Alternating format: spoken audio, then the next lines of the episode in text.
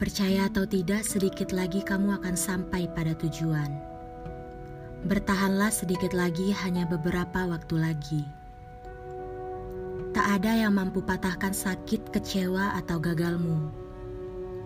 Walau terkadang kita berpikir, jika tidak punya keberanian, apakah bisa kita menghadapi dunia yang penuh mimpi?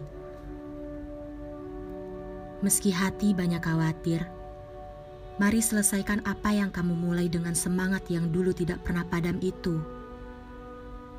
Kegigihanmu mengantarkan orang-orang akan berkata, "Dia pasti berhasil." Jangan sampai rasa lelah membuatmu menyerah. Jangan buat orang yang selalu mendukungmu kecewa hanya karena kau menuruti lelah yang sebenarnya hanya dibutuhkan istirahat sebentar bagi cita-cita yang jalannya seperti duri.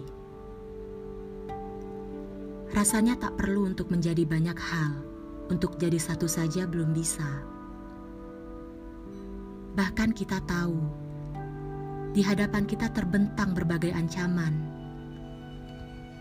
Tapi tanpa rancangan itu juga menjadi ancaman. Terjebak dalam bayang-bayang ketakutan itulah kegagalan. Di balik semua itu, ada yang harus terus kamu ingat. Sebaik-baiknya perencana hanyalah Tuhan semata. Usahakan yang terbaik. Setelah itu tunggu hasilnya. Bila lelah, istirahat, bukan menyerah.